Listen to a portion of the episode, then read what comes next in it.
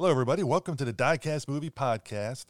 I'm Steve, and I'm joined today with Cynthia Pepper, model, actress, writer. A lot of people will know her from Kissing Cousins with Elvis Presley, the TV show Margie, and My Three Sons. I mean, she's been in a lot of different things that people are fans of 60s television and movies are going to know right off the bat. How you doing today, Cynthia? I'm doing fine, Steve. Thank you so much. I'm just glad you. I'm glad you're able to take the time to join me today. Thank you. I appreciate you asking. I think we'll have a good time. I think so too. And um, j- just to make sure we, we talk about the book a little bit, you do have a book out called Pigtails, Presley, and Pepper, and we're going to mention it again at the end. That's out there. So if people want to get more detail of what this, we're going to cover like a small smidgen of what's in the book, I'm sure.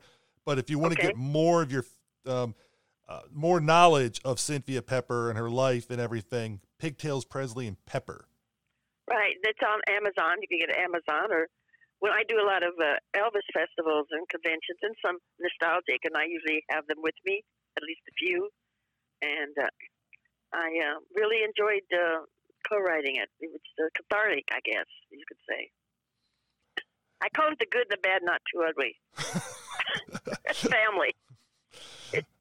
So uh, we can talk about it if you want. Or uh, Oh, we will as we we get to the end. But I, I think Okay. what you just summarized there was when my uh, my brothers always say the good, the bad, and the not too ugly in that order because I'm the youngest. So it's I have two older brothers. I get it. It's a little harsh to say the good, bad, and the ugly, so I'll just yeah, soften it, right? Yeah, I like I like ugly. yours not too ugly, but you know when you have two older brothers, that's just the way you know. Oh my God. You're always treated as the runt of the litter, even though I'm the tallest. You know, it's. Uh, you Oh know. yeah, no, no, you're the baby. you do what they say, I would imagine.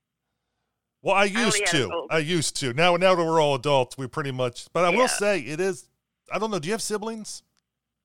I had a, a, a sister that's uh, who was four and a half years older than me, and uh, we weren't. Uh, unfortunately, we weren't really that close.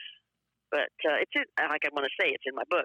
But um, uh, but I have somehow uh, I don't want to say substituted, but I have a lot of lady friends uh, and platonic guy friends, but lady friends that have through the years have been like my sister, like a sister to me, and vice versa. So um, I do miss that. Um, and my mom and, and both my parents are gone. And it was strange, Steve, when, when they passed, I was, you know, a real older adult. Um, I felt like an orphan. It was really strange. And I have one son and a very small family. So, um, and anyway, I felt like an orphan. And I thought, how could I feel like an orphan? I'm, you know, such and such age at the time. But I, I do wish uh, we had been closer, but it was not to be. Well, So- look at this way. You have sisters of choice, you know, and uh, and a lot of common Exactly. things. I was going to say when my brothers and I get together, my middle brother and I kind of defer to the elder brother a lot of times when it comes to um, family decisions. So we do, in a sense, fall back into um, line, you know, the, the the way it was when we were children when certain family emergencies come up. Right. He's uh, kind of the alpha, maybe. Yes, in some ways he is. It's in some ways Uh-huh. though. In some ways, um, some way. he's you know it, it it- it's one of those things i find it interesting you know when you get people you haven't been to, you know when you haven't always been together physically in years you get together and you kind of fall in line because he lives in um, arizona now and Oh, uh, wow. out in your neck of the woods Yeah. Yeah. Where it's hotter than it is here, usually. So that's a long way. I only see my son and uh, about every two or three years. I'm lucky. He lives in Massachusetts, and I'm in Vegas. And um, he has uh, has married, married later in life. He, he had no children, or obviously he had no children, or wasn't married before. And he married someone with two children who were in their preteens. And I don't want to get into the long story, but the point is that their father passed away, and so my son uh, adopted them legally. So I now have two grandkids who are in their 20s, graduated from college, that I've only seen about four times, but I am grandma now. And I thought, wow, that's better late than never. And uh, he's very happy back there. And uh, but I do miss him. I miss. I have cousins who live in Chicago and Oklahoma. So, but uh, I always had wished that I had had a larger family, but it wasn't to be. So, that is true i mean I wish I'd been closer. And speaking of family, you, your family is, has show business roots. You know, your Right. mom and your dad, um, Jack Pepper and um, Dawn Pepper. I mean, the dancing and everything. Your Right. dad, dad was an actor. What was it, what what was it like growing up in that household? Well, uh, that's all I knew was show business. My daddy was in uh, vaudeville, and uh, he actually roomed with Bob Hope at one point, and he was at actually at one point engaged to Ruby Keeler. If you're an old movie buff, you'll know who she is. And um, and then my mother was a dancer with Ziegfeld and and um, and uh, Billy Rose, and she had a roommate, Eleanor Powell, who was a very famous dancer this was all been told to me and and uh, many times. And then my so my daddy went into overseas with Bob Hope and entertained the troops and and my mother um, my mother was married first if uh, to Ginger Rogers. And uh, I have a letter written to my aunt in Milwaukee. And it was I think the it was uh, postmarked 1928 29 I have two letters written to my aunts with written from by Ginger saying we're going. Uh, Jack and I are off to Hollywood, and uh, we hope we make it big. He bought me a roadster, and that kind of thing. And then my dad had a radio show at the time in Chicago, and uh, he, she was a uh, um, Ginger was a champion Charleston dancer. So he met her when she was very young, about seventeen or eighteen. And he was about three or four years older than her.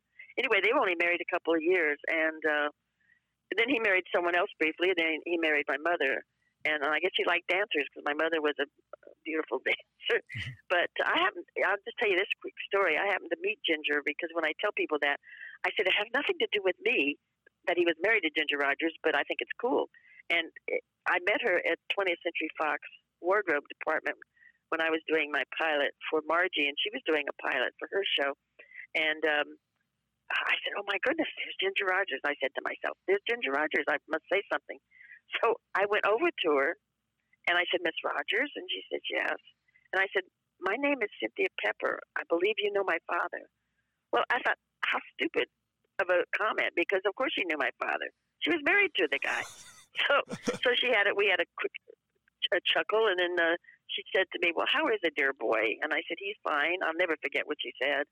And uh, from then on, we had lunch in the commissary a couple of times, and uh, always thought fondly of her. And uh, my dad never really spoke ill of her or any of the other ex-wives. So it's a show business. I knew nothing but show business. So I was gonna say it, it now makes sense with um your dad having roomed with um, Bob Hope because when I was looking at his his screen credits, you know, he started in Road to Right, right. Singapore, to Five Little Boys. I mean, so many Bob Hope movies are in there, and I was like, Bob Hope must have liked him. Now, obviously, I, I was right. Well, he was right. Well, he, when when Bob Hope had his NBC show in Burbank, and he lived in Toluca Lake, and uh, which is a suburb of Los Angeles near Burbank. Anyway, he would uh, have my daddy and another old cronies, I want to say cronies, working, you know, in the show in this, you know, specials he had on NBC in the uh, I don't know 70s, 60s, 70s, maybe into the 80s. Anyway, he always had my daddy, you know, in in a scene or something, and because he, helped him financially with that, because uh, my daddy wasn't really good with, money. He, he had a let's put it this way: wine, women, and ponies. He liked the ponies, you know, the horse racing. So he uh, hung out with uh, those kind of guys. But uh, he was always really good to my dad, and he always um, he had he, he and his wife always sent a Christmas card to my parents up until uh, she died, the, the wife, because she was the one that obviously, you know, was the one who put the Christmas cards out. But it always said to Don and Jack from Dolores and Bob, and he and Bing Crosby too is was a good friend of Daddy's, and Jackie Gleason, Milton Berle. Um, I had met him once or twice, and he was always kind to me because I was his dad, you know, Jack Pepper's daughter. So it was. Um, if you ever see Guys and Dolls, have you seen Guys and Dolls, Steve? Have you ever? yes. You know, you know, nicely, nicely Johnson, the heavy, r- round little guy who sings "Don't Rock the Boat." Yes. Yes. Any- Anyway, that my daddy could have done that part. It was, it would be perfect for him. My dad sang, and uh, and he could have done that part. So that was he was um, there's on the YouTube. There's a you could see my daddy singing at I think he was in his early twenties with the ukulele. If you look under Jack Pepper and and uh, video YouTube, you'll see him singing, and he had a real high tenor voice. And of course, as he got older, it went deeper. And um, he was a wonderful singer. He sang with Judy Garland on the record and uh, on the on Bing Crosby's radio show and different things like that. So, needless to say, then my mother, I, I say, became a civilian. She she got out of the business when and raised my sister and I, and um, and then my dad, you know, traveled a bit and and so forth. So he wasn't always home, and uh, he had some problems. He had some drinking problems, and my mother did two at a time at a certain time. And uh, but anyway, so um, it was a wonderful, interesting life, and it still is. But uh, um, you can, you know, if you read the book, I want to say read the book. I don't want to keep pushing it, but I'm have to say that you'll find out some of the stories. And uh, we'd have Daddy would we'd have a Thanksgiving dinner, let's say, and Daddy we they'd invite some friends who had no home, some guys, you know, mm-hmm. uh, did have no place to go. Let's put it that way, and and they'd all be drinking and carrying on. And then uh, I would uh, come into the living room the next morning, and there'd be a couple guys sleeping on the couch because they couldn't have it. You know, they just stayed the whole night. It was a kind of a wild time. But uh, I had never really had a regular job, and uh, you know, and neither did my daddy. It was always show business. Fortunately, I made my that's how I made my living um, in the 50s, 60s, a little bit of the 70s. So um, I feel very fortunate. I don't have a I don't have a head for business too much. Neither does my did my daddy. Well, the thing is, is uh, it, some people have like Bob Hope had a great head for business because he invested in real estate and everything else. Right. And um, right. but but even if you don't have the great head for business, it's just a matter of um, not spending money you're taking in and sock money away, and then you're able to have money down the road. So it's it's. Well, he didn't. My daddy he didn't, but I'm saying you might have. oh yeah, exactly. Oh, exactly. Uh, uh, he we never owned a house. We always rented apartment. Never lived in a house growing up. Lived in an apartment in Hollywood. We I lived in New York when I was a baby, a young young child, and I slept in the drawer. And uh, that's and my sister went to children's professional school, and I was actually did Broadway debut when I was four with Julie Harris. And uh, anyway, we, we lived in, in a hotel. And then we moved back to L.A., uh, Hollywood, where I was born. And uh, then I had a regular life, going to school and studying acting and singing and all that. And Daddy would do some shows, you know, some TV shows, some movies. And uh, and also we went to Dallas too. We lived in Dallas. Um, Daddy had a nightclub called the Log Cabin. Now this was before me, and it was of the era of um, uh, Scarface and Al Capone and all those guys. And Daddy would tell me stories that the guy at the mob, I guess, would come into his nightclub and say, "Hey, Pepper, sing Melancholy Baby," and you'd better well know that my dad would hurry up and sing Melancholy Baby. but he was, they kind of had his back, but he didn't hang out with them. But because uh, uh, from what I understand, they loved show business. They loved show people, and uh, so anytime they were in Dallas and uh, or any place, you know, hey Pepper, sing this and that, and he'd sing real fast. And um, it was just it's it just uh, I wouldn't have changed anything really so much uh, growing up. It wasn't that that uh, common of, of, of childhood. Mm-hmm. And, and one of the things during your childhood that you went to Hollywood High School, right? and you and right. you you had people either in, in your grade or you know just before you or just after you that ended up becoming people that everybody Famous. pretty much knows. yeah, I went to school. I went to junior high with Carol Burnett, but she was she's what five years older than I am, um, and um, I believe, and she'll she has a one woman show she's played here in Vegas, and she has mentioned uh, LeConte, which is a, a junior high a middle school, and then she went to Hollywood High. I went to grade school called Vine Street Grammar School, and Marilyn Monroe had gone to Vine Street when she was young. I, she was an alumni, but Hollywood High was uh, a lot of show people. You know, a lot of parents were in show business then. And uh, now we're talking about, I went to graduate in 58. So we're talking about the 50s, of nifty 50s, I call it. And uh, I went to school with uh, uh, the Nelson brothers. David was my sister's class, and and, and um, uh, Ricky was a year older than me. And we, after school, we'd watch him play uh, basketball in the gym. My girlfriends and I would, oh, there's Ricky Nelson, and then went to school with um, a girl, a woman named Yvette Mimieux and Stefanie Powers. Stefanie Powers, her real name is Taffy Paul, and uh, we used to tease her and call her Taffy Pull. And uh, she became a friend, you know, during that time. And uh, Linda Evans from Dynasty, Linda Evans, mm-hmm. um, her real name is Linda Evenstad, and she was real sweet.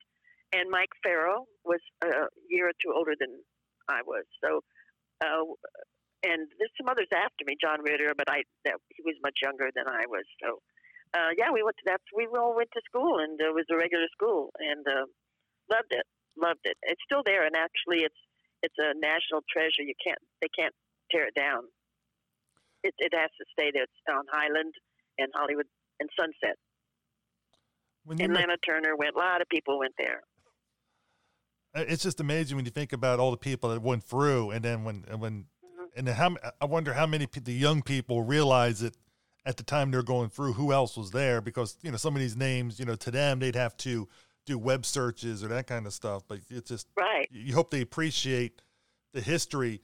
And when you said Linda Evans, I know you said Dynasty, but my first thing is Big Valley. I was going to say Big Valley too. Yes. Yes. And uh, uh, Stephanie uh, went to my baby shower, but after that, you know, you go your own way, and she became, you know, heart to heart and uh, movies and different things. And uh, I'd love to see her at some point. Sometimes she goes to a collector's show here in L.A. Here, I'm in Vegas, in Los Angeles, and I just keep missing when she's there. I'm not there, and vice versa. So I would love to see her. And uh, Linda, I think, lives up north, either Oregon or Nevada. Nevada, I'm not sure, but she doesn't participate in anything like collector shows or anything like that that I know of. But I've seen Mike Farrell and um, a couple of times at different reunions, and with uh, Shelley Fabares, who he's married to now, and uh, it's just it was just a it was a different time, you know, in the fifties. It was a different time. You had you know Fonzie types, you know, the mm-hmm. Fonz, mm-hmm. and um, it's changed so much now, but it's still there. It's still there, and uh, we used to go up to Hollywood Boulevard and go to the malt shop and have a Coca Cola and, and French fries and just the stuff that teenagers did but it was it seemed so innocent, you know, uh, now uh, than what it is now. So then than it is now. So um, yeah, it's it's it's, um, it's historic the, the, the Hollywood High. That, that's true, and and during that time in the fifties, you were in a couple of movies you know, well, which which were which I will say to, for people, you know, you were like uh, uncredited or uh, an extra right.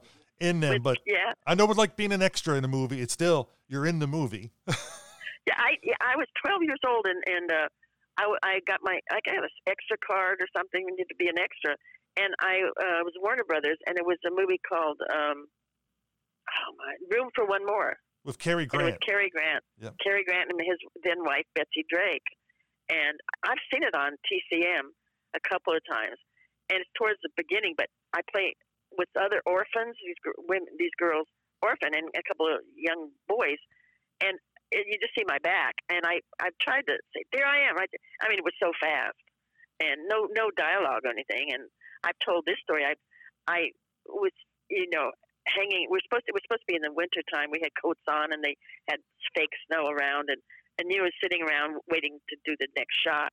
I heard um, um, Cary Grant walk by me and go towards his his um, was his uh, what do you call it his dressing room, mm-hmm. and all I, I heard him swear. He said something about "what the hell, damn it" or something like that. And I, oh, Cary Grant swore. I was shocked, completely shocked. Mean, it wasn't anything bad. I said Cary Grant swore, and and that was all he did there wasn't anything bad, but I thought that was for a 12 year old. It was I was very impressionable. And I thought, wow, that's really strange that he swore. And I did a in school. I did a, things in school, you know, and outside I studied. But I did do a couple of early TV shows called uh, Day in Court and Divorce Court. Of course, I played the child of a divorced woman, and Day in Court. I don't even remember what it was about, and that's how I kind of started. My my dad, um, my his agent took me on as an agent. And at that time, he was Mitzi Gaynor's agent, and uh, I don't know if he was Mary Tyler Moore's, but she was starting out also. Used to stand in line at the unemployment line with Mary Tyler Moore. Can you believe that? That, that's hard Very to believe, but you were you were in the same episode of Thriller, The Fatal Impulse of Mary Mary Tyler Moore. Right, right. Very. I haven't seen it in a long time, but uh, yeah, she. Uh, like I said, she was just kind of starting out, and then she got, I think, Dick Van Dyke show. That was her big. But I, at that time, if you wanted to see actors, movie stars, you'd go to the airport or you go to the unemployment office at that time, and you would see a lot of people standing in line. Um, and uh, I did meet her later in life, you know, as to say hello, and that was it. But we didn't, you know, we weren't friends or anything. We didn't know each other. She didn't know me. I certainly knew who she was. Mm-hmm. Yeah. Do, do, you have any memories though of um, working in some of those early TV? Because I mean, you were in the the Many Loves of Dobie Gillis, Bourbon oh, Street yeah. Beat. You know, I mean, it's, yeah. it's, it's um, 77 Sunset Strip. I mean, it's it's amazing um, some of the things well, you I were got, able to be on. Yeah, that was one of the first things I I had done. I couldn't even remember what it, it was about, but I do remember at Warner Brothers that I I was at the wardrobe department once again, and I got to wear Natalie Wood's dress that she had worn. I don't know, it was Splendor in the Grass or someplace. No, it was it was something. Anyway, I wore her dress. They said, "You know whose dress this is?" And I went, "No, it's Natalie Wood." I mean, she had worn it, and I got to wear it. And maybe I, you know, I wasn't guest starring at that point, but I had some lines and everything. And um, yeah, Dobie Gillis. And this funny thing, when I was doing my show Margie, we had two. We worked on the 20th Century lot, and we worked at the um, Sunset lot and the Sunset Lot had the house of Margie, just the front facade, mm-hmm. and next, and who was shooting there also was Dobie Gillis, and uh, I had gone, um, you know, on his set a lot, and he'd come on mine, so to speak, and you know, talk and everything. It's it's funny how the circle, it's almost like seven degrees of Kevin Bacon. I find that with Elvis because uh, in my book I I give uh, um, honor to my parents and my son and my husband and, and Elvis. And, and like I said, it's not an Elvis book, my book, but the the um, connection is there from the very almost from the beginning.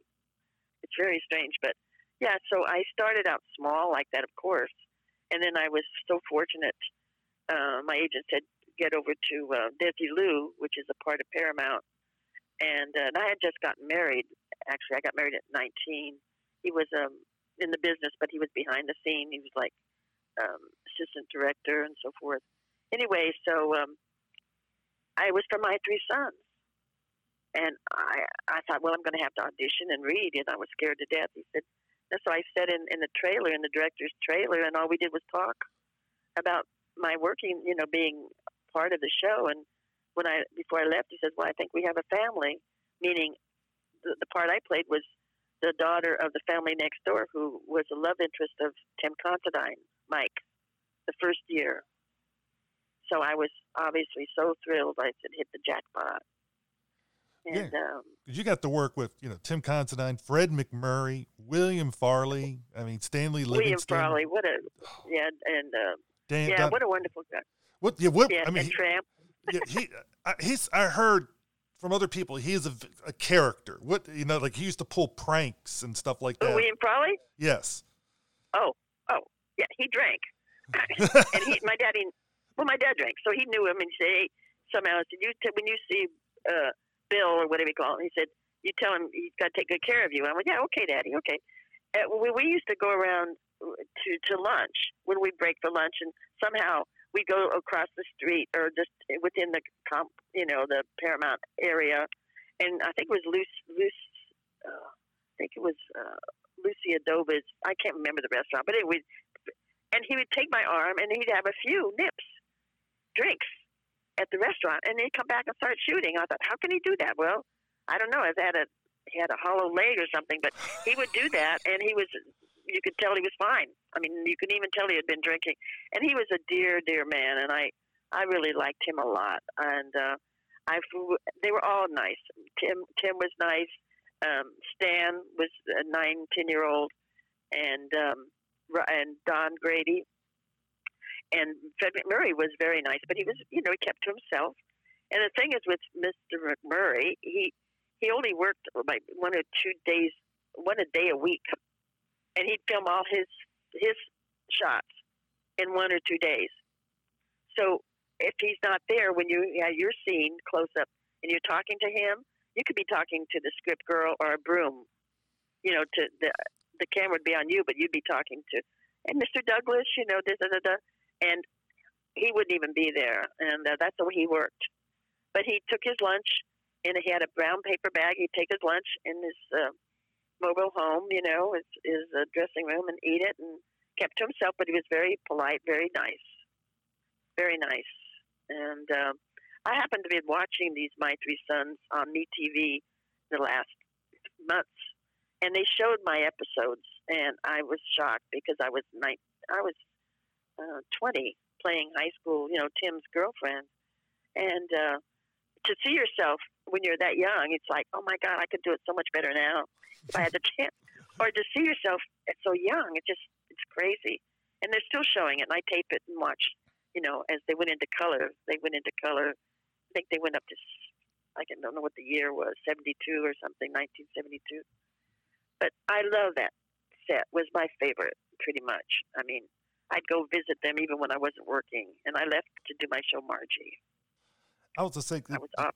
The one great thing about My Three Sons is it holds up, as you said, it's on MeTV today still. It's it's always running, and I remember seeing it growing up in reruns, um, right. and stuff like that. And it was just something you know, like Dennis the Menace and um, all the other great shows back at that time. You could just watch them and enjoy them um, you know, Leave It to Beaver, and, and and you just had a fun time. You knew you were going to be in for nice, good entertainment.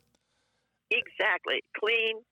Uh, sometimes with a moral, um, you know, episode at the end, uh, but it was always. And I hadn't seen the My Three Sons uh, after a certain point because I was working and going on with my life.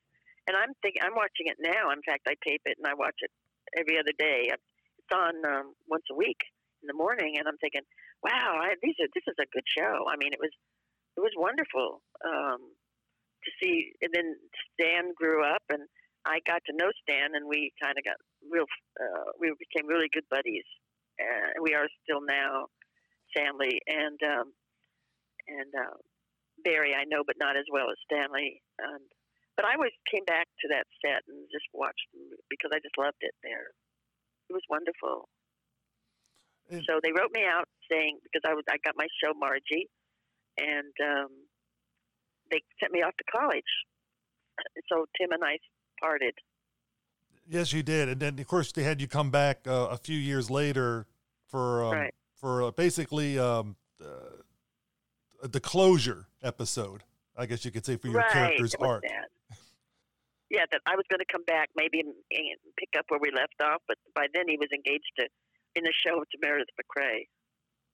How it was, could it they? bittersweet. How could they? Pardon? They, how could they? They should have. They do that to me. They should have kept it there for you. Come on. but I, when I was yeah right. Uh, well, you know, I le- it's funny because I didn't have to, all I had to do was talk to Peter Tewksbury, the director, to get this. And and but when I did Margie, it took about two months. I had to do a screen test, a number of them. I had to audition so many times, and I I was told by many people they had like 200 people, girls they were considering. And I thought, wow. So, I mean, that was like a struggle. I mean, and when I got it, of course, I had to leave my three sons. And I wouldn't change anything, you know, because ha- things happen, I believe, in life the way it's supposed to be. And um, so, uh, but I would probably have, you know, in the show, I, Mike and I would have gotten married and went off into the sunset. But uh, to watch it now and to see how they they grew you know, like especially Stan, and then they bring Ernie into it, and uh, it's it's it's crazy. Um, but it was it was a wonderful time then, and we're talking about 1960. Um, uh, I could say I was 12, but that won't work. I was well, you already Yeah, said you already said you were married, so I mean, you kind. Of, yeah, I was married. Well, I was married at 19. Yeah, yeah. So, um, and then when I did Margie, I played a 16 year old um, with pigtails, and that's where the pigtails comes from. And also, I wore braids and, as a kid, as a child, in real life. But I wore pigtails in Margie. That's what she was. That was her, tra- uh, I guess, trademark. I guess, yep. so to speak. And for listeners and that have never, that so for listeners never seen Margie, Happy Days was was in the 70s and 80s, and it took place in the 50s.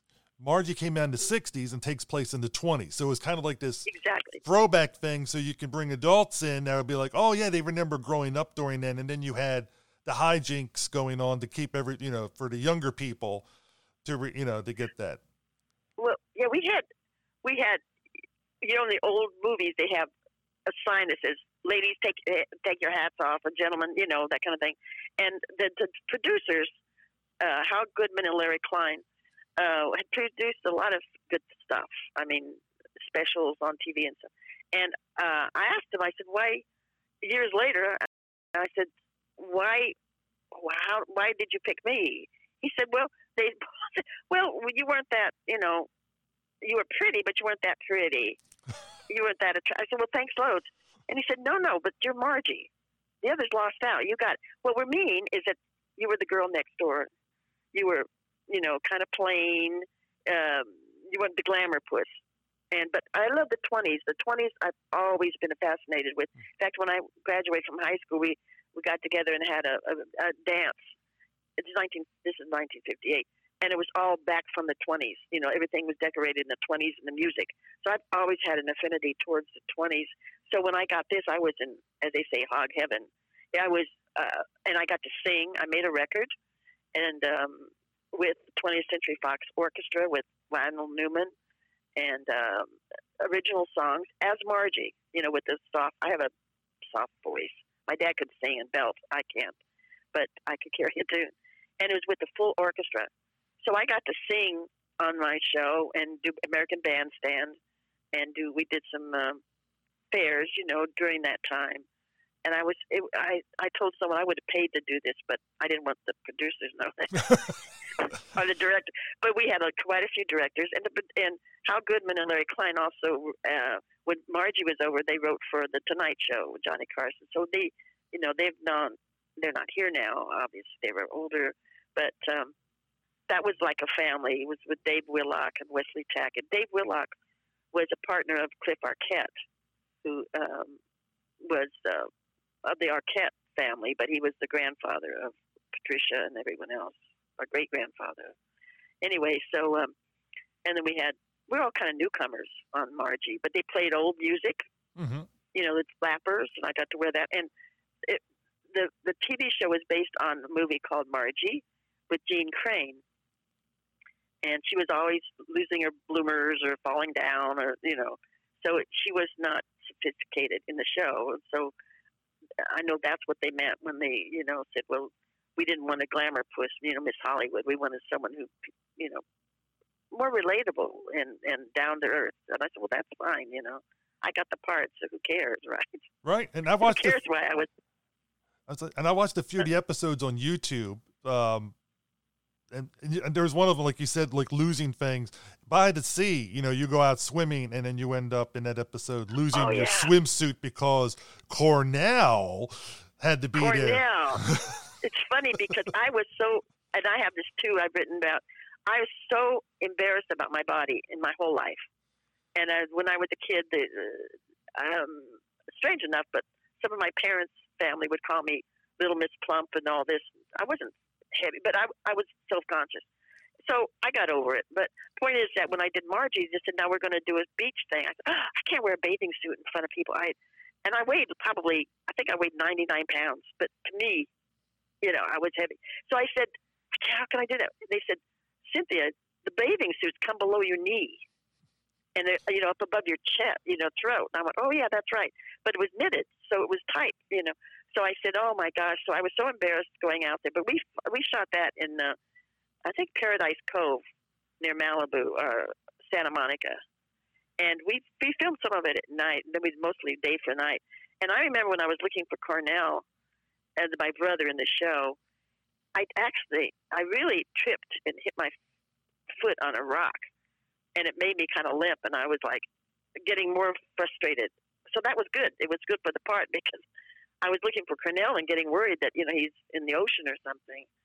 But um, yeah, and my brother, there were two two boys, and one was a pilot for the show. That to see, you know, pilot people know. I think know what pilot is. They have one to see if it's going to sell for the network, and and then I had a different brother for the show, and one of the brothers was Mel- Melanie Griffith's half brother, and uh, I'm not sure which one it was, but uh, she wasn't even born then, I don't think. But uh, anyway, so uh, that that was a good one because I like to to show a little little drama, you know. But he was always getting in my way as a, as an older, you know, sister on the show, Margie. Yeah, that was the one where I- the moral of the story is is like, oh, you hate, oh, I wish something would happen to you, and of course something does happen Yeah. to him in a sense because mom and dad come in unbeknownst to you and take him home from the beach because they wanted to make, make sure you had a good time with all your friends, and he tries to tell you, and you just didn't want to listen to him, and you know, and then and then you're spending the rest of the episode looking for him, and he comes back, and you're like, oh, and I love it when he shows up and. He's talking, and you think he's coming from the voice from beyond. Because he died or something. Yeah. Oh, Cornell, Cornell. Yeah, I never speak to you again badly, you know, and all that. And then he, then uh, he's there. No, Mar- Margie, I'm here. I, I, uh, I haven't seen that in quite a while.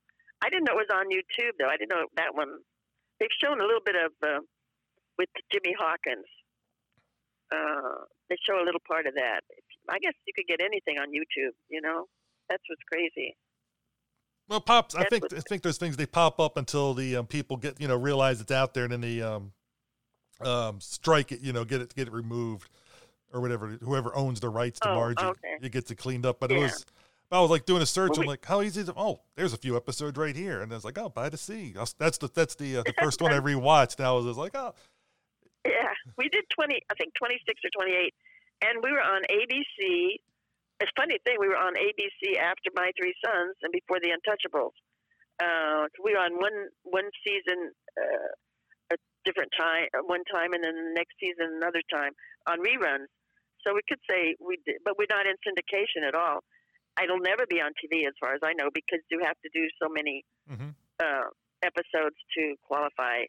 And um, we still didn't know. We never knew why we were canceled. We were in the top twenty each each each um, week, but we have Procter and Gamble was our sponsor, and they had Hazel. This is what I was told. They had the show Hazel.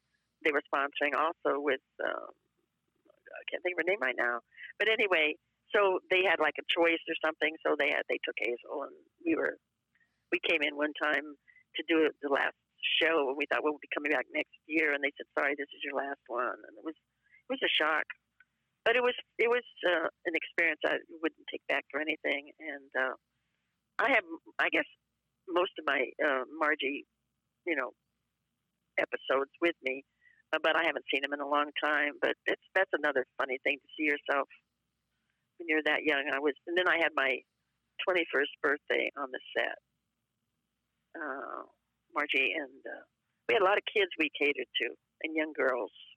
That was, you know, we that was our uh, demographic, I think, oh, and it was a nice, clean show. Yeah, it was, and and and um, it's one of those things. Listeners, like you know, go out and watch it. It's it's it's it's fun. It's it's um it's old school inter- fun entertainment, and you and, you and and you'll have and you'll you'll you'll you'll have a smile on your face. Yeah, right. Well, it's not Shakespeare or Tennessee Williams. Excuse me. It's not supposed to be. It's supposed to be light, and it was for the time. You know, it's in the early '60s. It was it was right for the time, and um, anyway, I was just fortunate to, to have to have done that and other things. You know, in my I did a U.S. Steel Hour that you could see on YouTube too with uh, Tommy Sands and Martin Sheen and George Segal and and um, Glenda Farrell. That was a, a, a live television play, which is uh, 1963. Si- No, not not 63. Was it 62? I think. It was Inner And, Panic. um, Inner Panic, yes. Someone told me about that. And I thought, well, I'll look it up. And I saw it. I went, oh my God. I hadn't seen it. I don't think, maybe once, because it's live in those days. You know, when the commercial was on the TV, that's when you ran from the next set to the next. And and Tommy Sands was married to um, Nancy Sinatra at the time. And we rehearsed in New York, excuse me, for about two or three weeks, like a play. And then um, we was we they pick us up from the hotel. Nancy and I would sit in the back and talk and and visit and all that. And there's the Elvis connection too because she was in the Elvis movie. I'm have tons of the connections with Elvis, but we um, yeah Tommy Sands and um, George Segal had a pretty small part, and Martin Sheen had a pretty small part. Glenda Farrell played um, uh, Tommy's mother, and she was also played Elvis's mother in Kissing Cousins, the movie I was in. And uh, we filmed it. And I thought, if I can do, I mean, we shot it. I said, if I can do this, I can do anything because it's scary. Well, you can't stop film. there's one person that was in there I want to ask you about because he was also in Yes. Kolchak the Night Stalker, which is one of my favorite TV shows. Simon Oakland.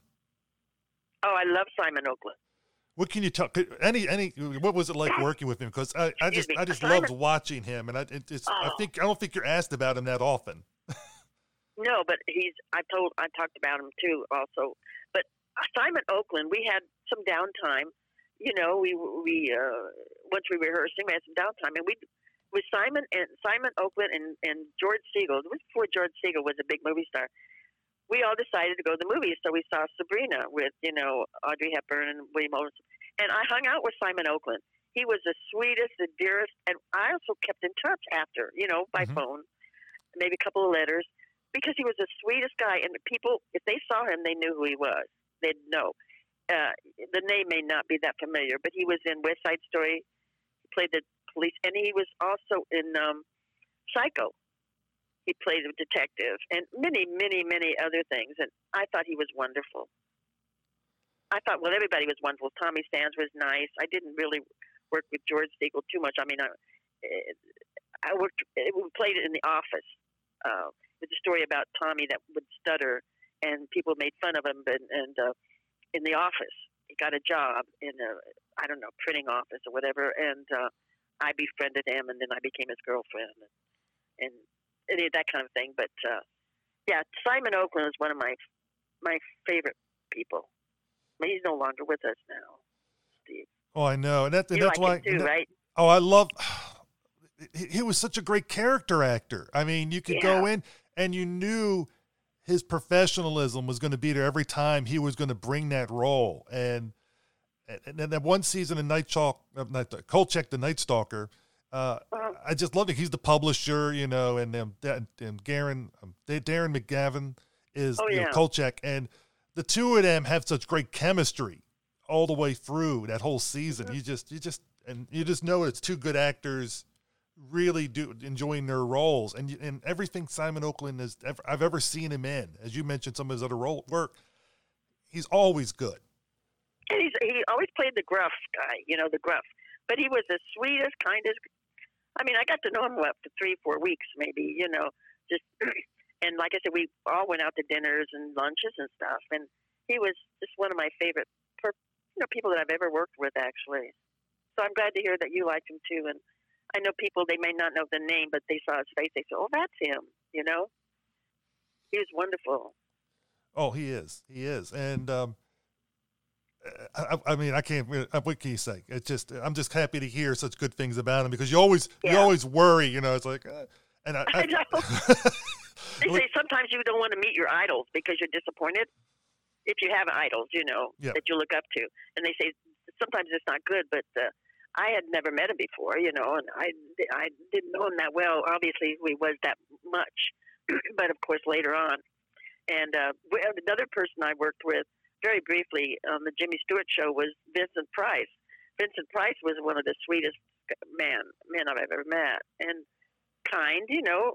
Uh, and here he plays these horrible, you know, scary stuff. hmm But he, that, uh, yeah, just a few. I mean, I can't say anyone I really, really.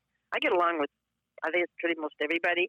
but that that some people are reserved, you Yeah. know, Yeah. and and quiet, and that's fine. But uh, Sally Field was quiet, reserved, but she was sweet. I mean, she was nice.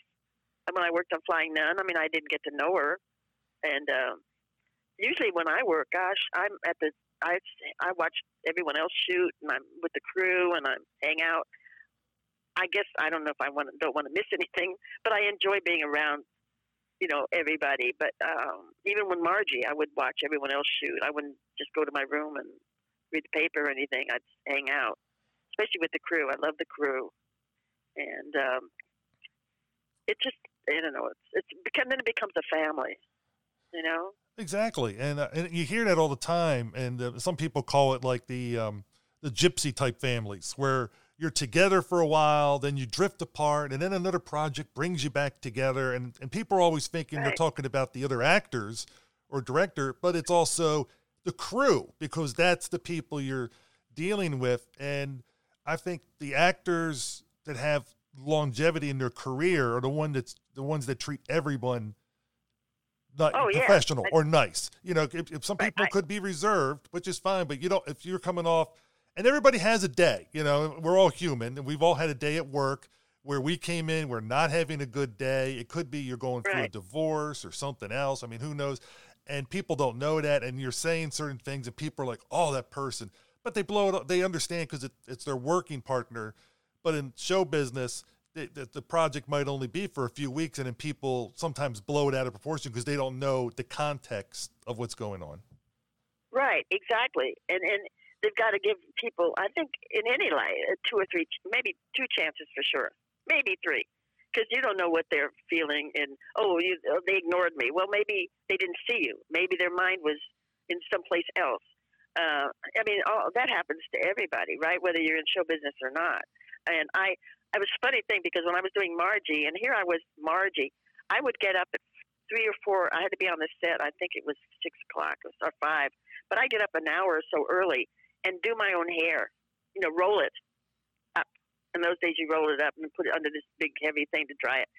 And I'd go into 20th Century Fox like that. And finally, the hair the hair lady hairdresser said to me, "Oh, "Why do you do that?" And I said, "Well, I don't want to, you know, I don't want to bother you."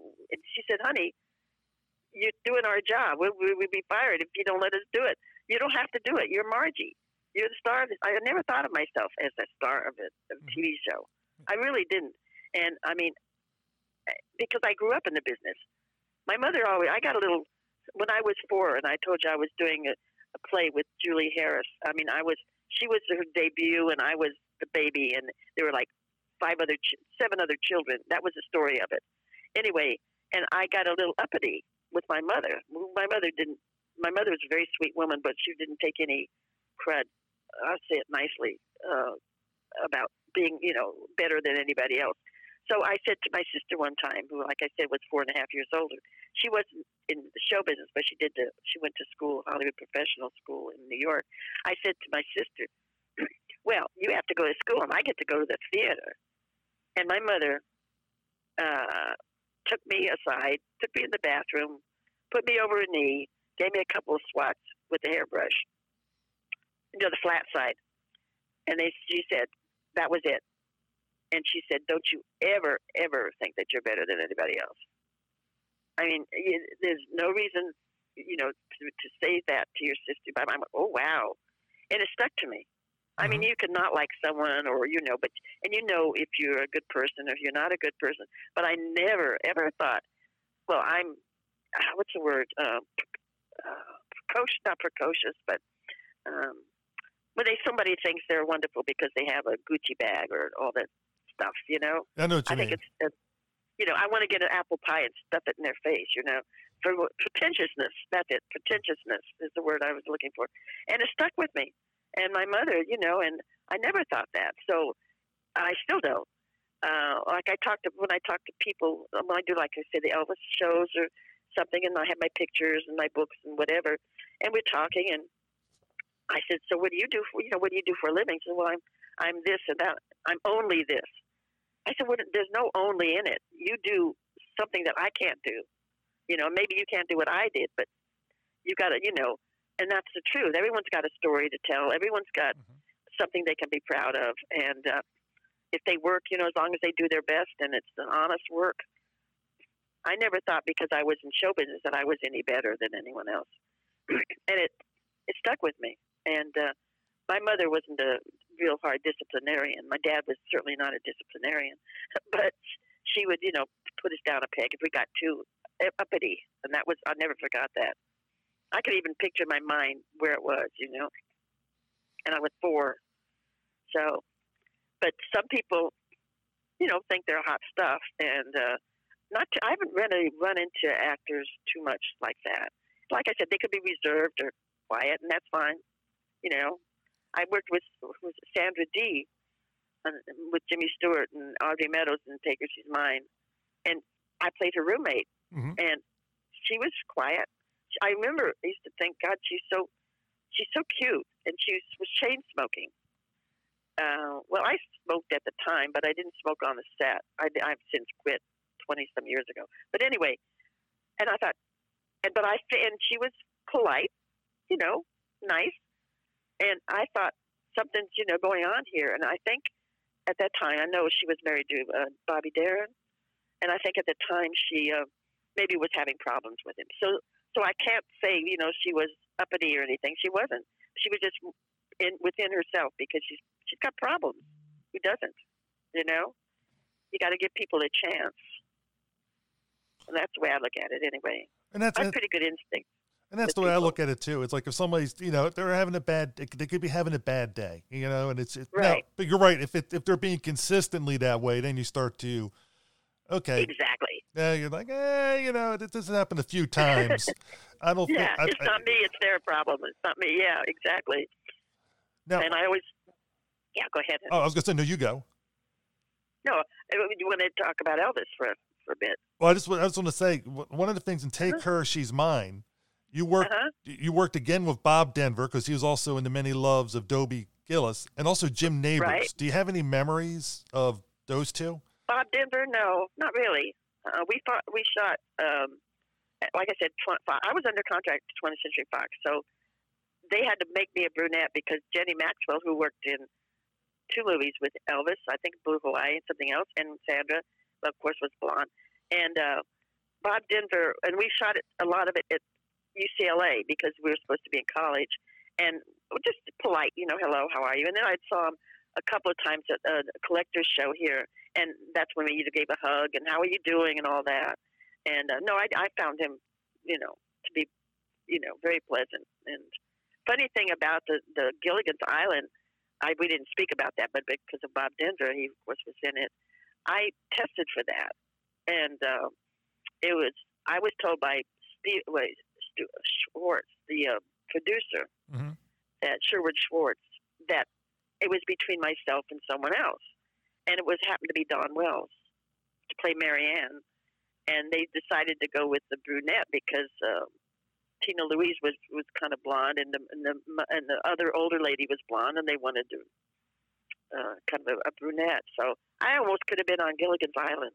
Can you imagine that as Mary Ann? Well, you had the girl But next thing door is- looks, as we know from Margie. Yeah, same type, you know, same type. But uh, I wouldn't see the whole. I look at this. You do what you're supposed to do because I wouldn't be talking to you. I wouldn't have met Elvis. I wouldn't have been his friend. There are many things in life. It happens for a reason, and uh, of course, I went, "Oh no, I didn't get Gilligan's Island," you know. And then, you know, I did other things. So, but I don't have any stories. You know, I didn't get to talk to him that much, Bob Denver. What about Jim Nabors? I didn't even know he was in it. I don't Hey, think he was in it. He was listed. He's listed as being in it, so obviously, I mean, you obviously didn't have any scenes together. Oh my God, I don't know. He probably had a smaller Grohl. role because it's probably early in his career.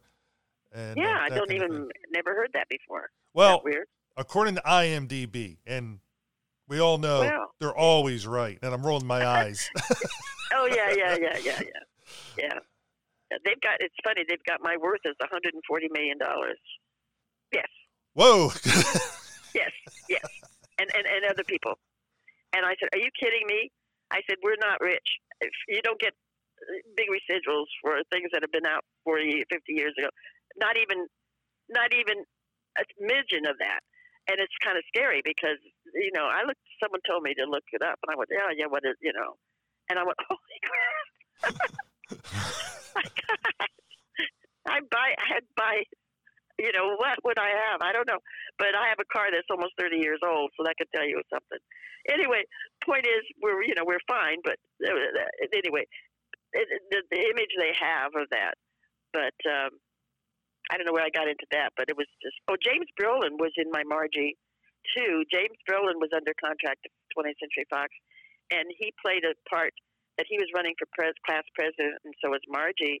And um, uh, he had done a couple like extra stuff on the show, and then at the end, I had a big crush on him, and I got to ride on the handlebars with James Brolin r- riding the bike. And I'm thinking, what if I got in touch with him? I haven't seen him since, mm-hmm. and say, so how's Barbara doing? And can I come over? Let's have dinner sometime. if I would say, who is this? So yeah, and same with Beau Bridges was in uh, uh, the one of the episodes that I have of My Three Sons. It was his first time, almost acting. It, it's fun to watch those old shows too because you see people that unfortunately aren't here all the, still with us, but were starting out and how they were and everything. And there was Beau Bridges. We had a it was it was strange, but um, that's why I wrote the book because there's a lot of tidbits like that, a lot of stuff like that, and, and my family also. Amazing. And now I know everybody's been dying for us to talk about it. It's like kissing cousins. My Elvis. Oh yes. Elvis. Everybody knows that it's one of those few people in the world you can always say just one name and everyone knows Absolutely. who you're talking about. I saw the movie uh, a week ago and thought it was terrific, the Elvis movie. So I'm glad they did it because um, it brings him up, you know, some people that are young and don't know about him and so forth. Of course, they took poetic license with some things, but it was pretty, seemed to be pretty true. Everything. I was a big fan in the '50s. The first song I heard was "Heartbreak Hotel." Oh, who is this guy? You know, Heartbreak. Elvis Presley. What a name! You know, crazy name. and then uh, when I got the part, which was the same thing with uh, like I did my three sons. Uh, I got a phone call on a Friday, and my agent said, Cynthia, you sitting down? And I said, well, I will. He said, well, um, Elvis Presley and his people saw you on something on television because, you know, he watched a lot of TV and thought that you might be right for this part. They're starting a movie. And I went, oh my God. And he said, yes. So all you have to do is go down to MGM Studios. we lived in West Hollywood at the time. And um, go to wardrobe. And if you you you know fit into the uniform and everything, you've got the part, and you start Monday. You're co-starring with him. And I that I flew to to uh, uh, Culver City.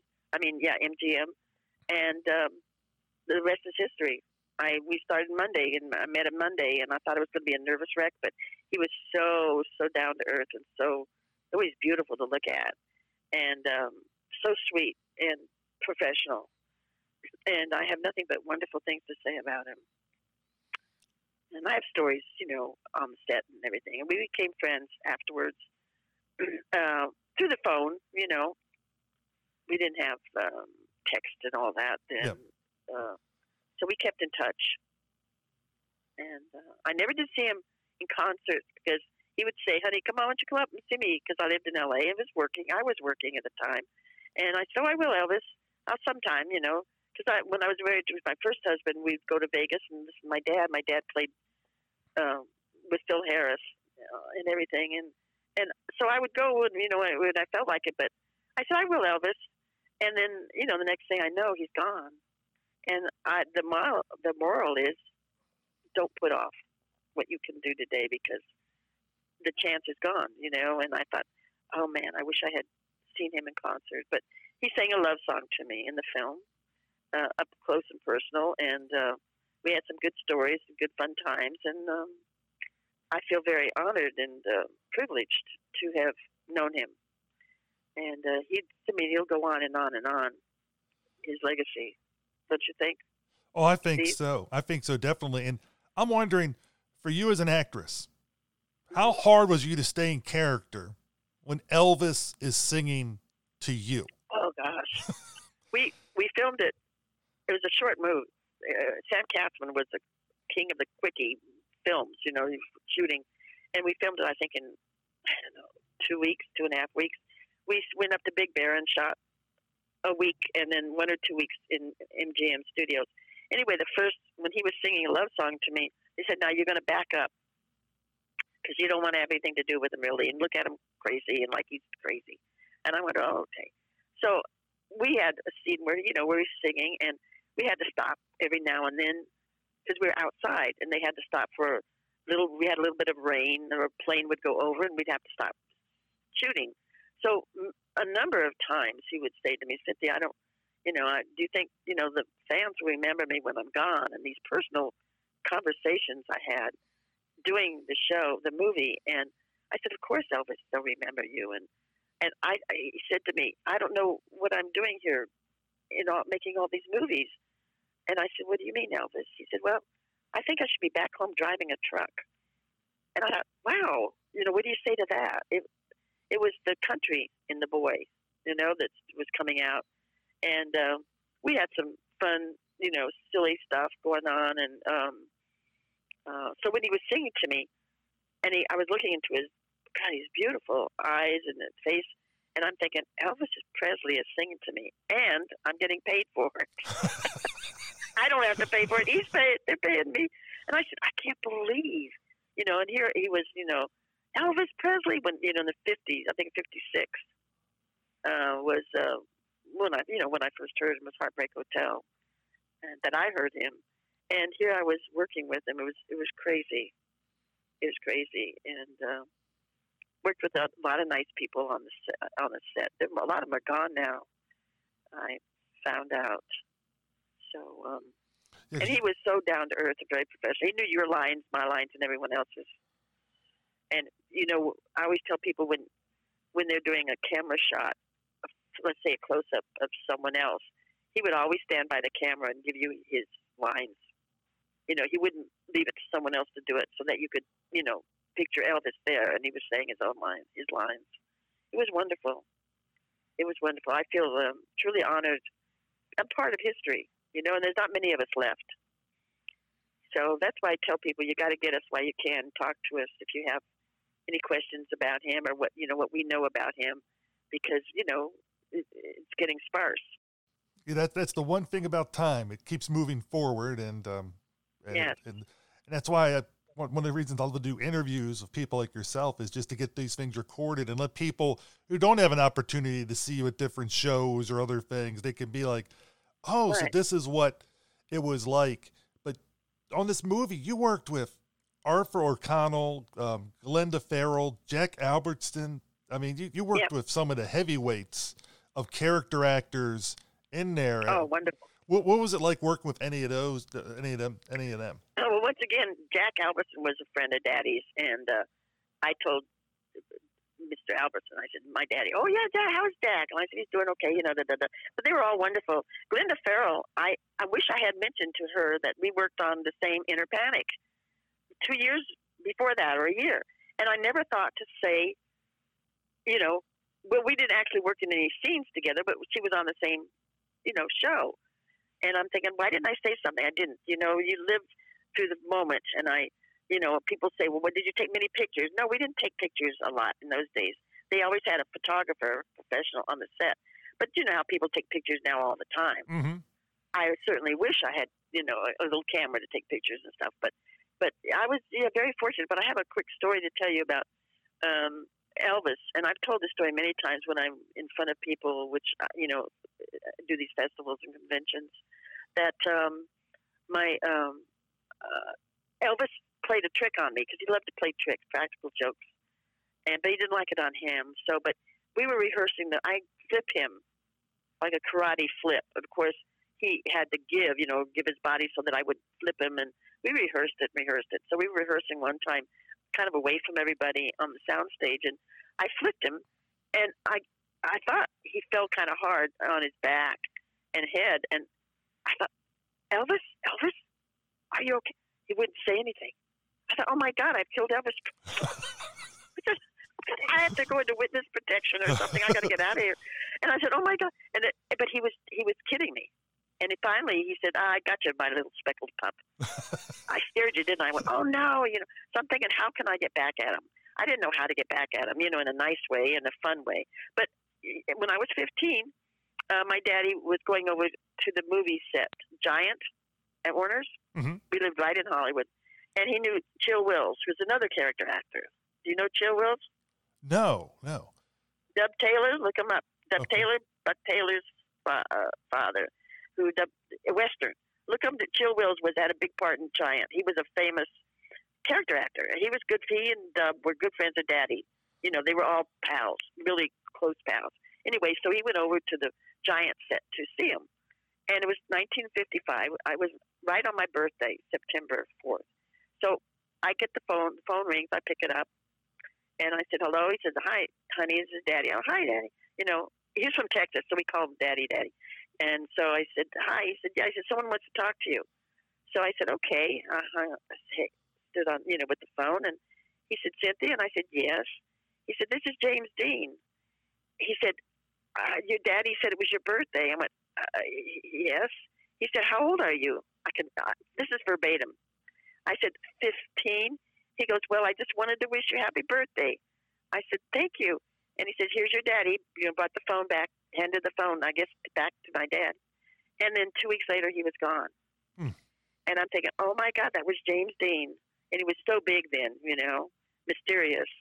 And uh, Elvis Presley always loved James Dean. That was his idol, his acting idol. He wanted to have parts that James Dean had, and he could have done it. He really could have. Had it in him to do it.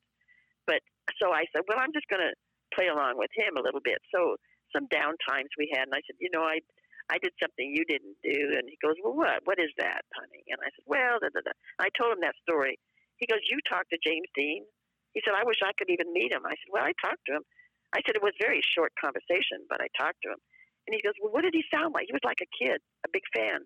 What did he sound like? Tell me, tell me. What did he say? I said it was very short, Elvis. Just a few things, but but he said, "Well, you did get me because I, I, you know, I've done a lot of things in my life, but that's one thing I never got to do, you know, to to um, talk to to James Dean." I said, "Well, I did, so there you go." And he goes, "Oh no," and that's I kind of got him back with that, but it was it's it's amazing, you know, that some things you never forget. Some dialogue, like with Ginger, when I talked to her and Ginger Rogers, and then James Dean. It's like, oh my God. I mean, it was all had to do with Daddy. Excuse me, it had nothing to do with me. And I thought, well, that was cool. That was really good. Hey. Anyway, I thought I'd put that out, and and uh, Elvis, you know, just loved him, and he he he, if he had the chance, he could have shown his acting chops. You know what I'm saying? Oh, exactly. his movies were fun, and and I'm glad he made them, and they're clean, and they and they're just a wonderful thing for kids to see and for us to relive. And but he he really could have done some you know deeper parts. He did a couple of them. But it's one of those things we're always going to wonder. It's it's it's it's kind of like that that what if, like you know, if a path would have just deviated or changed just a little bit, but then what else would have what what could have been left out that would have happened? You know, that could that might not have happened because he took that path, and so it, it's always He- hard to say. That's what I'm saying when I said you you do what you do at the moment, and you think, or if you what if I had done this my path? Well, you wouldn't be where you are today if you're a happy, you know, fairly happy person, and I wouldn't have met talked to you. I wouldn't have, you know, met just different things how it worked out. Exactly. And, and I, I truly believe that that it's out of our hands, and uh, we have choices, but but the choice we make is what we live with, and uh, we just hope we make the right choice. And sometimes it doesn't seem like it, and sometimes it does. And uh, but it's what we're supposed to do. That's just the way I look at things. now I'd be remiss being the big Batman TV show fan Yes. if I don't ask you about Yvonne Craig because you worked with her not Oh, only in Yvonne. Kissing Cousins but in 3 Mhm. coins, three coins in the Three Coins fountain. She actually did a couple of Margies. She had a couple of lines, but we did, uh, th- um, yeah, um, Kissing Cousins, and um, she's she's terrific, and she was Mother Earth. You know, she was so down to earth.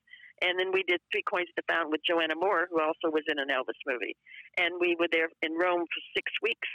It was taken from the movie Three Coins at the Fountain, and uh, we lived there for six weeks. It was wonderful. My son was only two months old, And then after we've stopped filming, this we've got I've got stories, but I won't go into it today because we're taking I'm taking up a lot of your time. But oh, uh, you're fine. I mean, I'm fine. It's uh, but it's your time. It's more precious oh, to no, me than yours. well, I'll get you tell me what. And no, so uh, after we stopped filming, um, we decided if we would take a week, Yvonne and I take a week and visit uh, England, uh, London, Paris, and Vienna, and and just and and uh, I said Paris, and then come home. So we we talked to the people at Fox, and they said, yeah, we can you can do that. We'll we'll help you. We'll book we'll book it for you. And we were she had a book called Europe on five dollars a day. Literally had, and we thought in those days, this is 1965, we could almost do that. But we stayed at small places, and we went to to uh, stayed in London for a day, just two days, one or two days here. Paris, they did foot that bill, and we stayed at Saint Georges, which is the top hotel in Paris. And then we went back to our own budget and stay. We went to Venice, Venice, and we went to Vienna, and on a train. And we had I have a good, cute little story with in the book about her. But she was wonderful. You know, the guys always gravitated toward Yvonne. She had that sex appeal, and she was such a good friend. And uh, I talked to her about, uh, of course, she did um, Batgirl, and uh, she used to do Bat Batman conventions a lot, and um, and she, that was really what she was known for. But she did a couple of Elvis movies. She did It Happened at the World's Fair and Kissing Cousins, and we had more fun. And she wrote uh, something in my book. Stanley wrote the foreword to my book, but Yvonne did, and some other Elvis people, and Beverly Wash, my dear friend Beverly Washburn, and uh, you know a couple other people. But Yvonne wrote a little blurb about my book, and she, uh, you know, passed away. I don't know, five years ago, six years ago, and I talked to her about every three months or so. And when I'd go to LA, we'd have lunch, and uh, I miss her. There, you know, there are few, like I said, there are a few people left. And Anne Helm is a good friend of mine and uh, Marlyn Mason's a good friend of mine. I'm talking about the Elvis people mm-hmm. and uh, ladies, and uh, a few others, but we're getting up there, you know. So, but Yvonne was a. I was really upset about her um, passing, and uh, she was just down to earth and wouldn't take guff from anybody, you know. Just had her opinions, and she was terrific. And uh, it was it was so completely different when we when we we went to Folies Bergère or the uh, Marmont where they had the can can, the original can can in Paris, and all the you know the guys were you could tell they were flirting with her, and of course I was married, but I don't think she was married at the time, but still you know, and I felt like chopped liver, they're you know little miss nothing, and she's and the, and the guys are coming over, but she had that she had that charisma, Yvonne did, and. Um, she was wonderful, and I miss her. I miss her now. She's one of the people I wish I ever I would have got to meet somewhere along the line, but it's it's, it's as you said, uh, if it if it's meant to be, it's meant to be, and if it's not meant to be, and, and but it right. was one of the things in my mind that got me to start the podcast to record with people because you know mm-hmm. for the same reason because there's I'm sure there's millions of other people that wish they would have got to talk to her or meet her or ask her questions and mm-hmm. and, and sadly it's gone. But luckily, because of Batman and, and Elvis, there's been a lot of mm-hmm. things that were recorded with her and that are out there. And that's that's that's the one good part about um, being in certain things that really hit the the, the, the country's consciousness, and people took advantage of it and got their recorded. Yeah, that's one good thing. Yeah, you can see these people. She was a she studied ballet too. She was in Ballet Russe or one of the ballet companies. So she was a dancer, and and uh, we just hit it off. We we didn't know each other when I did Margie. We didn't you know talk to each other. We didn't know each other. And then Kissing Cousins, we hardly had any scenes together, but we talk on the set, you know. And then Three Coins with Joanna Moore, who was at that point married to Ryan O'Neal, and that's another story. but we had fun. but we had fun, and uh, obviously, you know, to see Rome, and when would you ever go to Rome? And you know, have a job there. It's, it was fabulous, and we had a good time. Uh, the stories afterwards, going like I said, with ourselves to on a train, and you know, not speaking German, but getting stopped by the German police because show us our passport. It was just strange, but we had a good time. And I was so glad we kept in touch. You know, afterwards through the years. Do you have time for me to ask you about two other TV shows? Yeah. Uh, one of them is both of these are my are, are some of my favorites. Like I said, there's so many TV shows that came in the 50s and 60s that I love, but one of them I, I still watch. I have every episode. Perry Mason, and Oh, you, Perry Mason. the case of the drifting dropout, and Right. what was it like working with Raymond Burr? I mean, because it's Well, to, to me, I just love him. Yeah, he was actually uh, the only time I saw him was on the set in the court. So he was very, very nice uh, to everybody. You know, you always see how they are to everybody all the extras and stuff, and other people. And he was very, very nice. And uh, but I didn't interact with him. On, on my part, didn't have me interacting with him. Uh, I didn't, you know, I didn't get to talk to him hardly at all. Unfortunately, I don't have any stories other than um, everyone seemed to really, really like him, and that's a good thing. The, uh, the star of anything um, sets the tone. I always think of, of film or TV. You know, of the the tone of how everyone's going to behave and how it's going to come out. And I think you want a happy set. and He seemed to have a very happy set. That's the way I saw it, anyway. I did the Addams Family. That's the other one I was going to bring up. You know, you knew Oh, where I was okay. going. You can read minds. Yeah, the Addams Family was fun. Oh my God! See, once again, Carolyn Jones was in Elvis, and the guy who played my husband, Peter Brooks, he was in, in two Elvis movies. So it's just and it's John Astin. But anyway, so so we did. Yeah, we did that. It's it, we did. It was the first uh, season of of uh, it's called the New Neighbors, I think, or the Neighbors Next Door, and uh, we invited to have dinner because we moved in next door, and of course. I don't want to go because it's a creepy place. And oh, you got to go. You know, we got to be good neighbors. So anyway, we go over and we play bridge, and we're playing bridge. And uh, Carolyn Jones was wonderful, so sweet, and John Astin was wonderful. I have nothing but nice things uh, to say. And Lurch was amazing. At the at the end of the episode, he we fall into his arms and he catches us each with one arm each. It's amazing. and uh, uh, Jackie Cooper, no Jack Jack oh my God, Coogan. Oh, Jack, oh, Co- Jackie Coogan was another friend of Daddy's.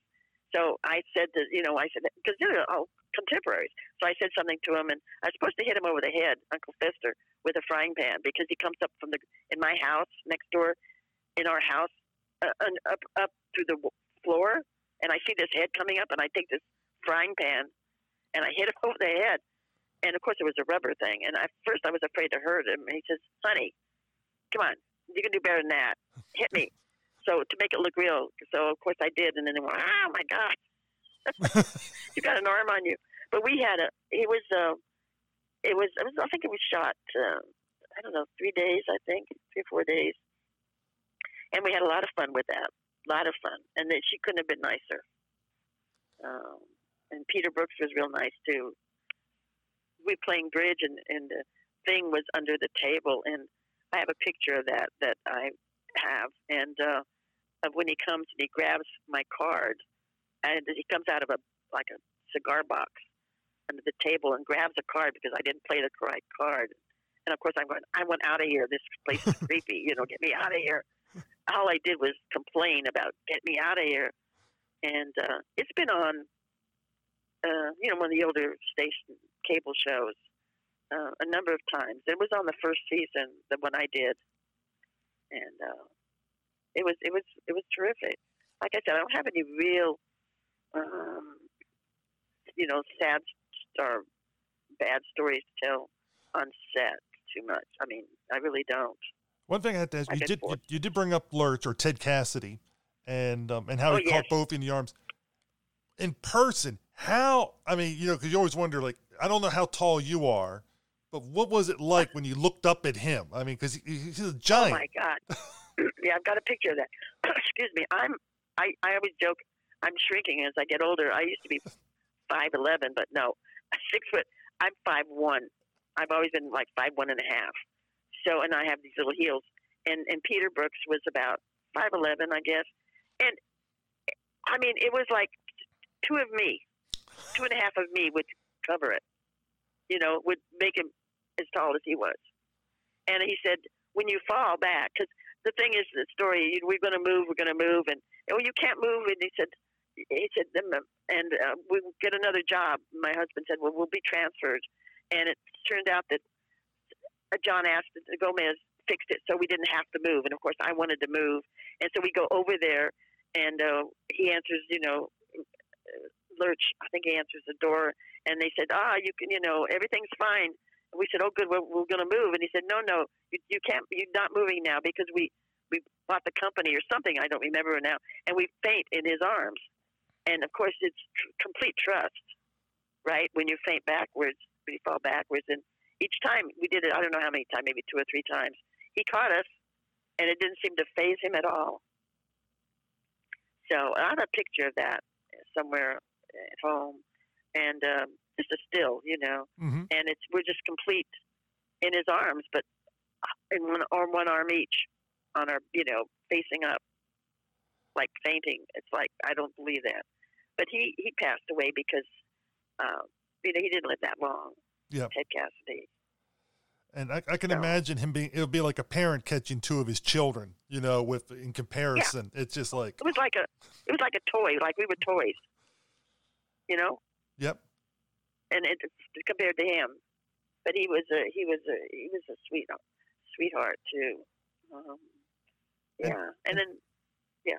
And that's the thing. It's, it's so beautiful when you, cause I like to hear the behind the scenes type stuff where, um, like with I think the only question I really asked you if there's any detail about anything was one of the Margie episodes, but it's just because I know memories and these things happen. It can happen. It can happen five years ago or fifty years ago. It's still hard to remember because it's just a normal day of the job for you. Right. But it's the interaction with the cast and the crew that most people remember, and just like your work, you remembered the stuff from your coworkers. Right. Well, I worked when I worked with Penny Parker on Margie, and she was she played a number of things, and she, uh, I, we didn't know each other, and but she played Danny Thomas's daughter at one point. He had a couple on Make Room for Daddy, mm-hmm. And um, and uh, she was an old pro with how to hand, handle yourself in a scene, and she had the scarf in her hand all the time, you know, waving a scarf. That was her character. She was more outgoing than Margie, and my character. So I remember we walked. We had a scene where we walked in the schoolroom where our lockers are, you know, in the hallway, and the the camera people, the camera photographer, director of photography, was a, a sweet, sweet man, and and um, we all became like family. And he took me aside one time, and he said, you know, when you walk with Penny, he said you got to you got to protect yourself. I said, well, what do you mean? He said, well, she's flying this flag, this scarf in your face. I went, oh, oh, okay. And she said, and also when you walk, it's just a lesson in acting. When you walk, she'll she'll stop about a half a foot behind you, so that when you talk, you have to turn your face towards her. I said, oh, that's interesting. He said, so now don't let that happen. He said, I like Penny. He said, but don't let that happen. She's smart, and you got to get some smarts. And I went, oh, okay. And I had worked a lot, but I had never come across anything like that. So sure enough, you know, so when we did it a couple of times, and when we did it, um, if she put if she stopped a bit behind, I just kind of put my one foot and walked, put a little bit myself back. He said, "You got to watch out for yourself." And we became friends, Penny and I. We became good friends. But the strange thing is, I can't find her on IMDb. I can't find her anywhere. Oh. I haven't seen her since. We used to double date when she she was married. I think briefly, and, and I was married. So she, uh, I don't know what happened to her. I can't I can't find her. I know Richard Gering, who played her boyfriend, died, and Tommy Ivo. You know Tommy Ivo? Yes. Played. He was a he's a championship drag racer. He's one of the champion of all time. And I went to his surprise 80th birthday about three years, three or four years ago. Well, before the pandemic, so four years ago. And um, he was a child actor. And when he did Margie, he played my silly, goofy boyfriend, Haywood Botts he uh, had to give up his his drag racing to do the to do the uh, Margie because it was too dangerous. They made him in his contract that he couldn't race. He was happy when we got canceled because he could go back to racing. He is he is one of the top racers of all time, drag racers, and you would never think about it. And he's still alive. He lives, I think, in Burbank, and I've got his phone number, and I need to call him and say hi because uh, we worked together, like I said, you know, a year, and we became family, you know, like family. And but everyone else that I know is not around. You know, the other cast is not around, and that's what's sad. But uh, Tommy's still here, so that's good. And he's got a list of, of being a child actor, long list. It is. It's a like I said. It's just. It's the, these are the things I want to get recorded, and I'm so happy you took the time to talk with me. You know, and well, I appreciate. And for listeners, again, we we alluded to it a few a little bit early in the episode and a couple times during the episode. Pigtails, Presley, and Pepper. And Pepper, yeah, and they can get it Amazon. And if they happen to see me at one of these shows or something, bring it and I'll sign it. And uh, I do appreciate. Uh, I think uh, as far as Elvis goes, Elvis has the best fans in the world, and and um, I do appreciate everyone I meet, you know, along the way, and if they've you know seen my work or whatever. And I love to hear their story, and I just appreciate uh, you giving me the time to tell some of my stories, and uh, um, hope to meet you sometime and uh, I'll be around. I hope for a while, for a long time. I hope so too, and and I do want to meet it. you, and and because uh, it's one of the things when you interview somebody, you never get to meet them.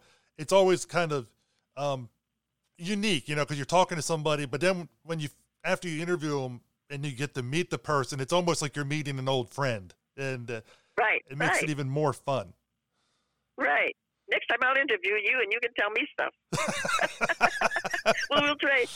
anyway, I've, I've I've really enjoyed it, Steve. I really you're you did your homework and you're a good guy, and I and I hope you do well. And uh, thank you for inviting me. I've enjoyed it. Oh, you're welcome, and thank you. Hello, everyone. I want to thank Cynthia Pepper again for letting me interviewing her, and also I just wanted to say um, if anybody has any feedback, please leave us an email at diecastmoviepodcast at gmail.com or you can leave us a comment on our Facebook page. Hope everybody enjoyed it. And now we're going to go out with the Kissing Cousins trailer promo. Talk to you later. Bye.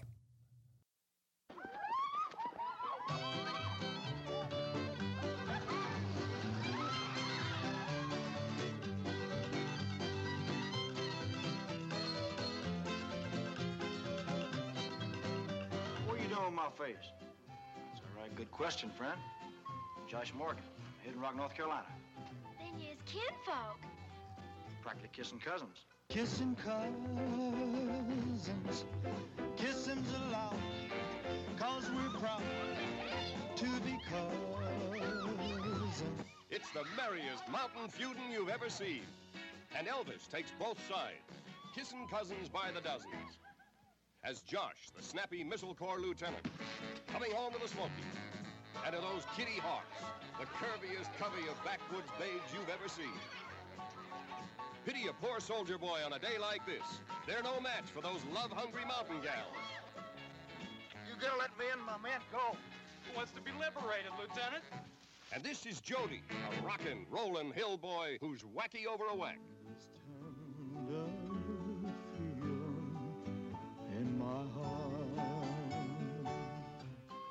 And this is home sweet home, up in them thar mountains. At supper time, you better be quick or go hungry. Tain't nothing but possum tails, owl gizzards, and grits, with vulture eggs and mashed catfish eyes. The catfish eyes brings out the flavor of the possum tails. Hezekiah guards the still, and Ma makes the moonshine. Pa used to play jug in a hootenanny band, but lately, when the jug's empty, it's empty, doggone it. You've never seen such goings-on. They're a feuding and a fighting, falling in love, falling in the water, dancing, prancing, and romancing, a swinging and a singing. That may be new to you, but ooh, I'm catching on fast. I want a five-foot ballad, yes,